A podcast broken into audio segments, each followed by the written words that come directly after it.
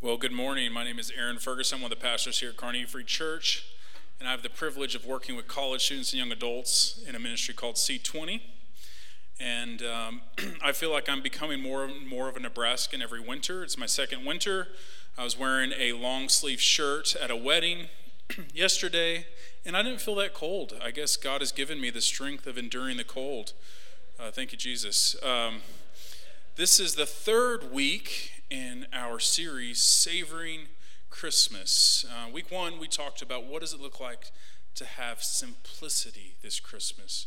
Week two, we talked about what does it look like to have margin in your calendar to be able to savor Jesus this Christmas. And now, today, we're going to talk about hospitality. What does it look like to have an extra chair at the table uh, this Christmas? And so, before we do, I just want to have a quick conversation with you. Um, this is somewhat of a soapbox I'm on here, but if you will, um, do we have anybody? Do, are there any folks in here who are art fans? Like you love art, you like looking at it. You're a modern art person.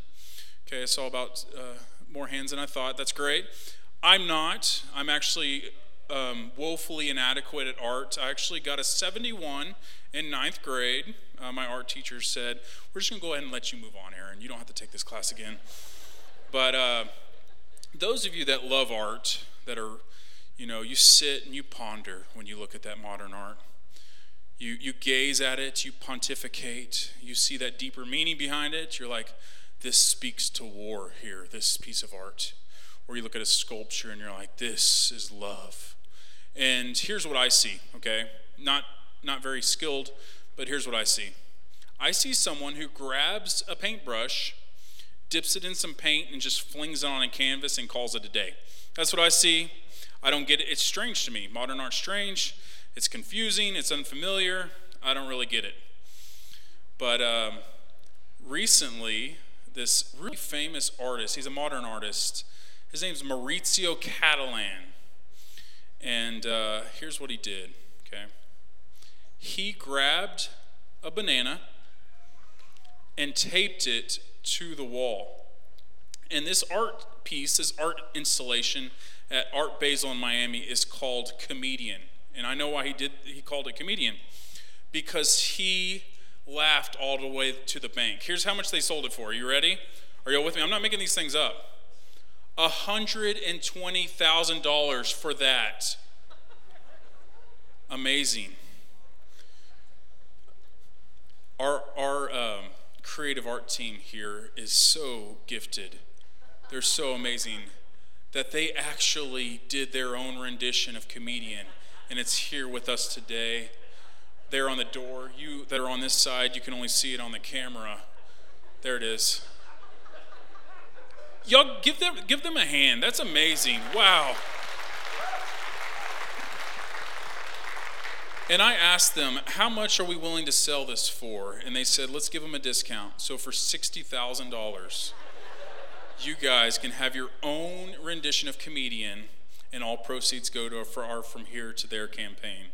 So, um, you know, as I was thinking about art and modern art and how confusing and strange it is, you know, God is this beautiful, amazing artist, this creator. He uses different colors, shapes, and sizes, personalities to create people. And God puts his value and love into all of creation, all people. Some of us, if you're like me, you're a little weird, you're a little strange, you're a little different. Some of us are rough around the edges. Some of us are just hard to be around. Some of us are negative. We just struggle with negativity all the time, and it's really hard for us to be around those kind of people. And it got me thinking the word there in the reading, Romans 12, the word for hospitality means this. There in the Greek, it means it, the word is philoxenos. Do we got any Greek speakers in here? Here's what philoxenos means. Phila, which is where we get the word Philadelphia, means love. Xenos means stranger. Philoxenos, hospitality means love stranger. Love the stranger. God creates all people with value. He instills his value in all of creation. And He loves it when we love and pursue the stranger. As we move into our third week here, our reading is in Luke chapter 2, starting in verse 1. And here's what it starts out saying In those days, Caesar Augustus issued a decree that a census should be taken of the entire Roman world. We're introduced to this character, Caesar Augustus. Caesar Augustus is the most powerful Caesar in the history of the world at that time. He had just conquered his relative, Mark Antony, who partnered up with Cleopatra. Mark Antony and Cleopatra had far more soldiers, far more horsemen than um, Augustus did, yet his leadership and his skill he dominated them. He won the war, and now he was over all the Roman provinces. And they gave him the name Augustus, which means exalted one. They've never called a Caesar Augustus before that, but he was so powerful that they called him Augustus. And so we are introduced to Augustus Caesar, and he decides to flex a little power muscles and do a census and um, it got me thinking. Now, imagine if Augustus Caesar sends a courier to your house here in Kearney, Nebraska. Okay, I don't know why he's doing that, but he's doing that. Okay, he sends you a courier, and the courier knocks on your door and says, Augustus Caesar will be staying at your house tomorrow. Okay, here's, what's, here's what you're going to do you're going to do whatever it takes to clean your house. You're going to yell at your kids. You need to go grab the toothbrush and clean all the cracks and crevices of the bathroom right now. Okay? You're also going to say, let's pull off all the sheets, all the blankets. We're going to wash those. We're going to pull out our fine china that only comes out of the, the cabinet every couple of years. You're going to send your husband to Runza to get some of the beefy cabbage goodness, hot pocketness. Okay? You're going to go to Hy-Vee, get some salad, not Caesar salad. That's mocking Caesar. Okay? You're going to get some Dorothy Lynch, that good stuff, that sweet, sweet, good stuff. You're going to pull out all the stops. You're going to make sure that Augustus Caesar has the best possible stay at your house. But here's what's interesting. Just as you pull out all the stops, you pull out all the the, the fine linens and the fine china. The reason you do that is because of this. When we see the stranger's inherent value, we serve them better. Augustus Caesar's a stranger to you. You don't know him. He's a stranger, yet you know his value, his authority, and his worth. And because you know his value and his authority and his worth, you're going to serve him better. Then we're introduced to three more characters. We, again, we have Mary, Joseph, and yet to come Jesus. And Caesar calls for this census, therefore, all these people have to travel to their lineage, their place of their lineage. And Joseph has to travel from Galilee to Bethlehem, which is 80 to 90 miles. They don't hop on a donkey, they actually have to walk this far, walk this distance. It could take a couple of weeks. So, on their walk, they're tired from their journey the baby's about to show up, and uh, Mary starts elbowing Joseph in the, the ribs and says, You need to find us a place to have this baby, Jesus, the Savior of the world, okay?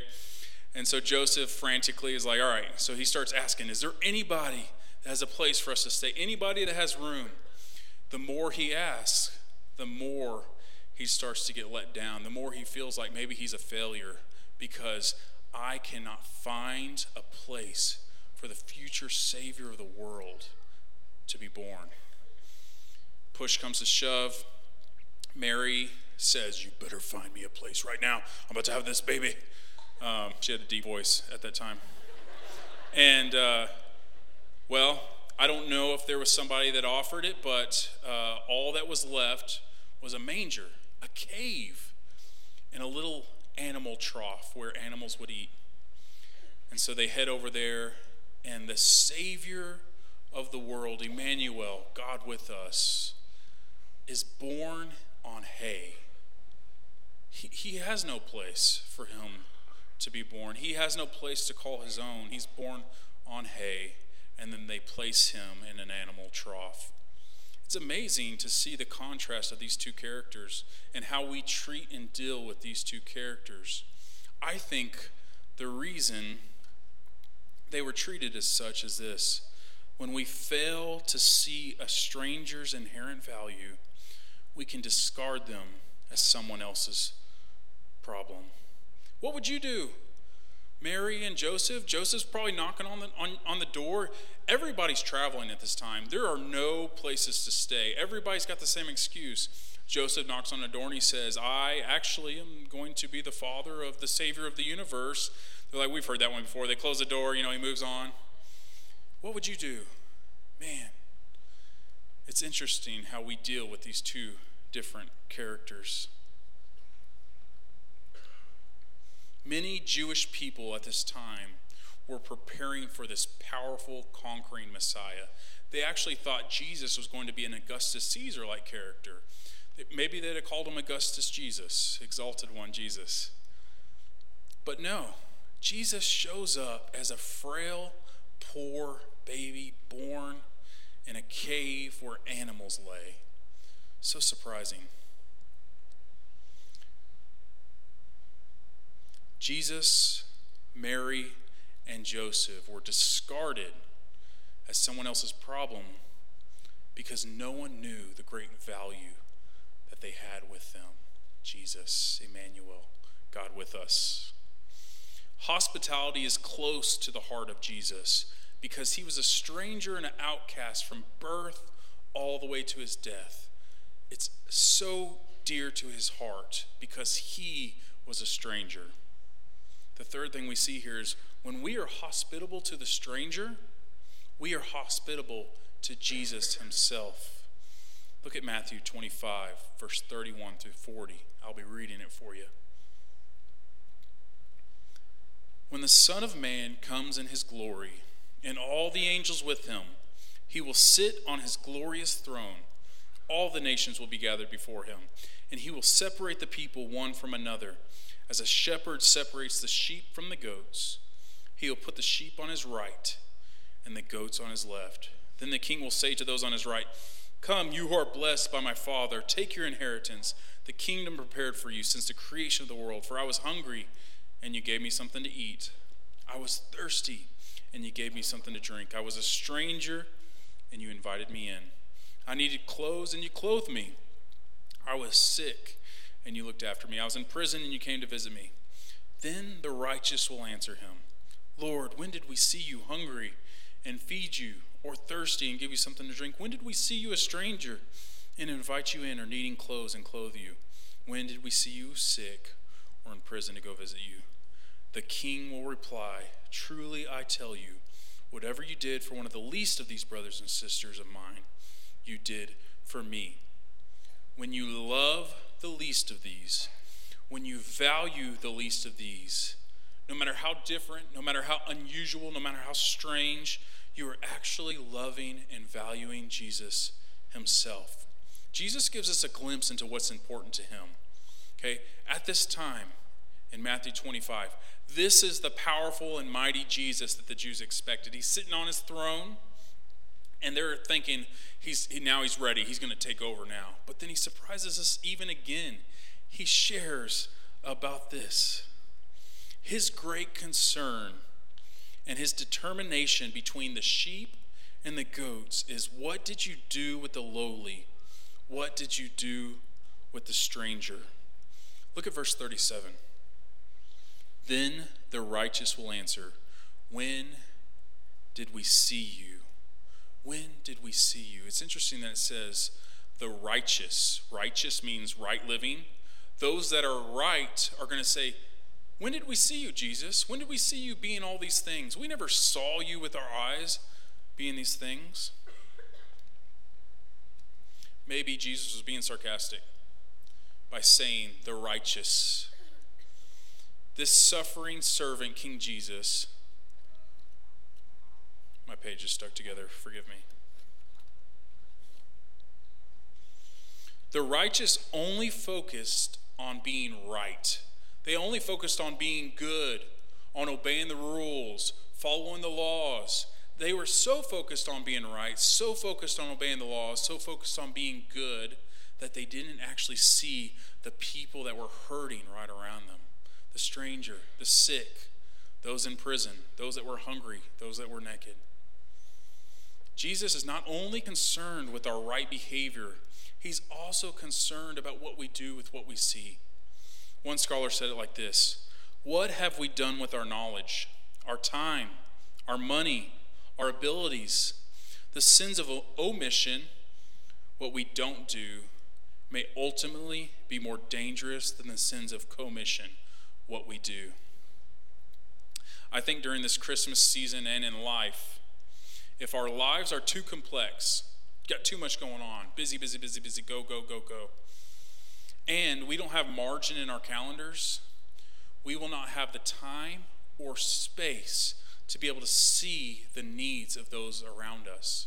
If we're only focused on being right, on being good, on being moral, obeying the laws, being a good person, we're not going to be able to see the needs of those around us. For example, Jesus in the eyes of the foster child praying for adoption. Jesus as the rough around the edges neighbor that lives down the road. Jesus as the can't stay sober veteran who has seen war.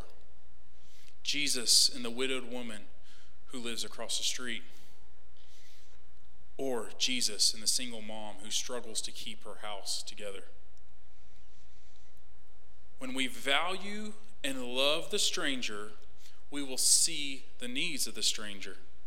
My father in law is from Dallas, and being living in Texas, you don't hang out with snow a whole lot. And they decided to head up to Kearney from Dallas by car. It's about a 10 hour drive. And when they were about 13 minutes away from our house here in Kearney, they give us a call and they say, Hey, and I don't know if you remember last thanks during Thanksgiving on Tuesday, it started snowing a lot. So uh, he calls and says, Hey, we're in the ditch. We had swerved off the road. Okay, some of y'all are laughing and making fun of him. Yes, he's from Texas. I am too. We're bad drivers, okay? I get it, okay? But um, my wife and I are like, what are we going to do? How are we going to get these people out of the out of the ditch? And so we start thinking, do we, do we have a chain? Do we have a rope? What are we going to do? But then the idea came to us, surely there's going to be some wonderful, amazing Nebraskan who's going to see them in the ditch and, and pull them out. Well, we get a phone call from them. They say, hey, somebody stopped by and they got a big old truck and they're going to help us get out. So evidently, I guess a farmer's chilling in his house and he sees a car in the ditch and he's like, oh, it's probably a Texan. And so he uh, hops in his car and he drives over there and sees them in the ditch. And he's like, okay, I'm going to pull out the big gun. So he drives back to his house and he gets his tractor. Okay, so he got his tractor attached to the car, no big deal, no damage, pulls them out of the ditch in just a few seconds, and they're on their way. 13 minutes later, we're back home eating dinner. I bet you that farmer had something going on in his house. It's snowing, he's warm, he's inside. He's drinking hot cocoa and watching American Idol, okay? he's relaxing, he's busy. But he has his eyes open to the needs around him and he sees someone in the ditch and he uses his resources and his tools to help provide for my family, the stranger to them. And so when we have our eyes open, when we got space in our schedule, when we're living lives that are simple, we're able to savor this Christmas and have an extra chair at the table. We're able to be hospitable to those that are strange, those that are different, those that are hurting. Many of you have already got your eyes open. you have helped uh, take care of a compassion kid. You're sending letters, you're, you're sending money. Some of you volunteer here in the numerous ministries here at the church, whether it be children's ministry or youth ministry, or maybe you're a mentor for college students. We have students from all over the world who actually attend UNK, and you're a part of that friendship program. And I want to say thank you for keeping your eyes open to the strangers around you. Maybe some of you, this is unfamiliar territory to you, hanging out with strangers, okay? You grew up with stranger danger, okay? Don't talk to strangers, right? And this is unfamiliar to you. If you've ever driven around Colorado in the mountains, especially for the first time, you drive slow and steady. you take your time. You want to make sure that you're not going to swerve off the road into the ditch, right? Or off the side of a cliff. Um, You take your sweet time. It's unfamiliar. You learn the road, but the, the more you drive in the mountains of Colorado, the more familiar you get, the more comfortable you get. And I think the same is true for spending time with those that are different. Spend time with the stranger, the lowly, the outcast. The more you do it, the more you engage with those that are different. The most, more you engage with those that are unfamiliar, the more comfortable you're going to get. And those people that are strangers, those people that are different, are actually going to become family, going to become friends to you, and it's going to become familiar to you and comfortable. Our um, from Sunday to everyday team created this amazing prayer card. So if you're saying, Aaron, I see that when we serve and love those that are strange to us, the stranger, we're actually serving and loving Jesus. I want to be like that. I want to serve and love people. Here's how, how you can start, okay? Grab this uh, Love the One prayer card and you pray through these prayers. God, make me aware Cause me to look up and see the people in front of me. Give me eyes to see the needs of those around me. God, soften my heart. Give me a heart of compassion uh, and of genuine care for the person or the people you just showed me. And then last, God, make me bold. Give me courage and your strength to take action when I see that I can connect with someone. Grab these cards, pray through these prayers, and God's going to start to make you aware. He's going to soften your heart, and He's going to make you bold. Here are some few a few practical ideas. Maybe you can join the International Friendship Program and partner with somebody that uh, lives all, all across the world that is attending here at UNK. Maybe you can start volunteering in the youth ministry or in R3 or in um, in the college ministry or in the children's ministry or in all the numerous ministries that we have here at the church, maybe you can adopt a compassion child and write letters and send money and help them to go to school and to learn about the love of God. I don't know what it is for you. I don't know what you are currently doing. I don't know what you're not currently doing. But may God push you and usher you to see the needs of the stranger that's around you, the person that's different, the person that is far different culturally to you, and that you can use your gifts and your resources to meet those needs. Jesus' hospitality has brought us from strangers to family. This, surf, this suffering servant, King Jesus, from the manger to the cross was a stranger, was an outcast. His entire life, he did this for one reason that's to rescue us, to make us family on the cross. Why did he suffer his whole life? Why did he suffer his entire life? Why did he come to earth? Because he loves you and he loves me. He loves us. That's why he came. 2 Corinthians 8 9 says this for you know the grace of our Lord Jesus Christ, that though he was rich, yet for your sake he became poor, so that through his poverty might become rich. I want you to look with me at Matthew 25, verse 35, in the second part of that verse. Here's what it says I was a stranger, and you invited me in. I needed clothes, and you clothed me. I was sick and you looked after me. I was in prison, and you came to visit me. Here's what I want you to do. As you read through that verse, I want you to put your name where it says I. So for me, Aaron was a stranger, and Jesus invited me in. Aaron needed clothes, and you clothed me. I was sick, and you looked after me. I was in prison, and you came to visit me. Jesus brought me into the family of God when I was a stranger, cast out by my sin and selfishness. I know myself. I tried, I tried, I tried. Yet Jesus sought me out and he made me family. I'm no longer a stranger. And he invited me in. I needed clothes because I was shameful because of my sin and shame. Yet he clothed me in righteousness because he loves me. He wrapped his righteousness around me. I was sick because of my sin. There was nothing I could do to get out of that curse. Yet God, through Jesus, made me well, made me clean, and made me new. and I was in a, prison because of my sin, destined for a place called hell.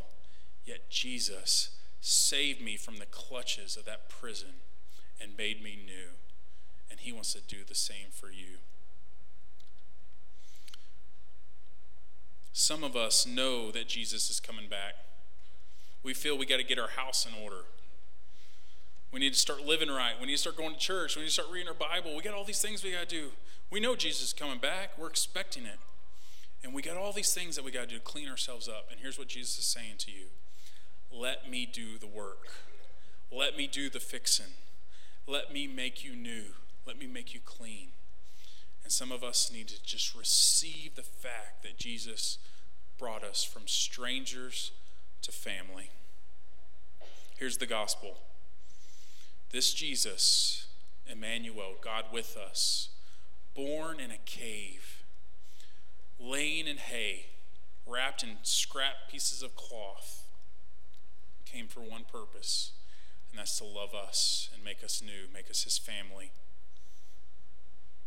Receive this good news that Jesus, although the stranger his entire life, lived in a way that can make us family and enjoy that. Let's pray.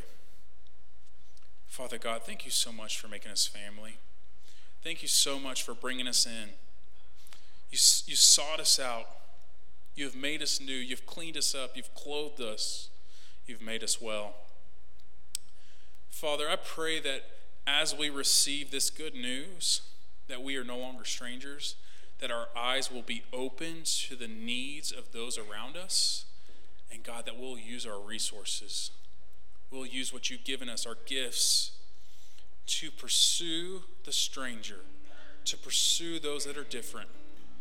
God, use Kearney E Free Church to make an impact in the city of Kearney as we pursue the stranger and pursue those who are different from us. We love you and we thank you and we praise you.